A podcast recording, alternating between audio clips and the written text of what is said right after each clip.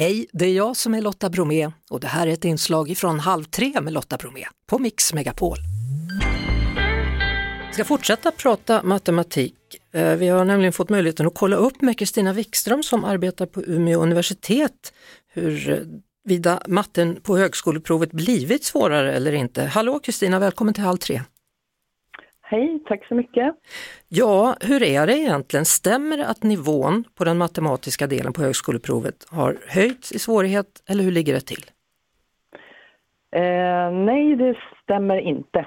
Det är, eh, det är ganska noggranna förberedelse och utvecklingsarbete med provet just för att det ska vara så likvärdigt som möjligt mot tidigare provomgångar. Eh, så då betyder det att vi har blivit sämre på matte då? Eller i alla fall de som gör det här provet? Eh, fast eh, nu har jag nog missat eh, tidigare i programmet vad som har sagts. För vi kan inte se någon sån trend i provresultatet över tid. Hur stor del av provet är matte? Hälften matemat eller ja, matematik eh, inriktat kan man väl säga. En del är ren matematik, typ gymnasiematematik och sen är det mer logiskt matematiska delar som har med problemlösning och liknande. Men det är matematikrelaterat i alla fall, mm. hälften. N när ni skapar de här matematikfrågorna, då, hur tänker ni? Hur, vilken typ av matematik är det, är det viktigt att kunna? Eh, ja, det har väl mer och mer över tid i alla fall blivit inriktat på att vara noga med att man inte överstiger matematikkraven eh, för de grundläggande kurserna i gymnasieskolan.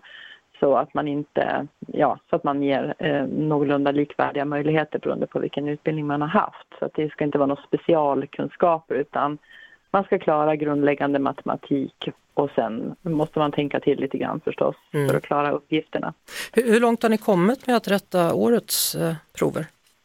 Ja, det pågår just nu. Jag var precis inne hos min kollega här och frågade hur det gick och vi har inte fått, vi sköter själva skanningen av alla svarsformulär som kommer upp till oss och eh, vi har inte riktigt fått alla hit ännu så vi har inte riktigt någon statistik än på mm. provet som gick i söndags.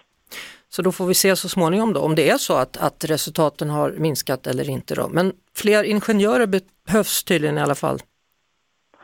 Ja, det tror jag säkert att det görs. Och eh, det är klart, det kan ju, det kan ju skilja mellan provomgångarna hur, man, hur provgrupperna presterar. Men mm, ja, vi, har liksom inte, vi har inte sett någon trend och det vore ju ganska osannolikt att det skulle förändras väldigt mycket från en termin till nästa.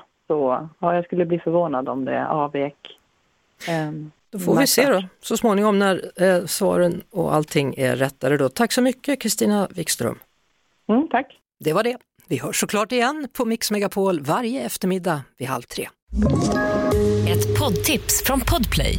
I fallen jag aldrig glömmer djupdyker Hasse Aro i arbetet bakom några av Sveriges mest uppseendeväckande brottsutredningar går vi in med hemlig telefonavlyssning och, och då upplever vi att vi får en total förändring av hans beteende. Vad är det som händer nu? Vem är det som läcker?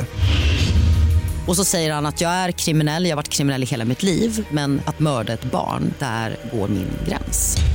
Nya säsongen av Fallen jag aldrig glömmer på Podplay.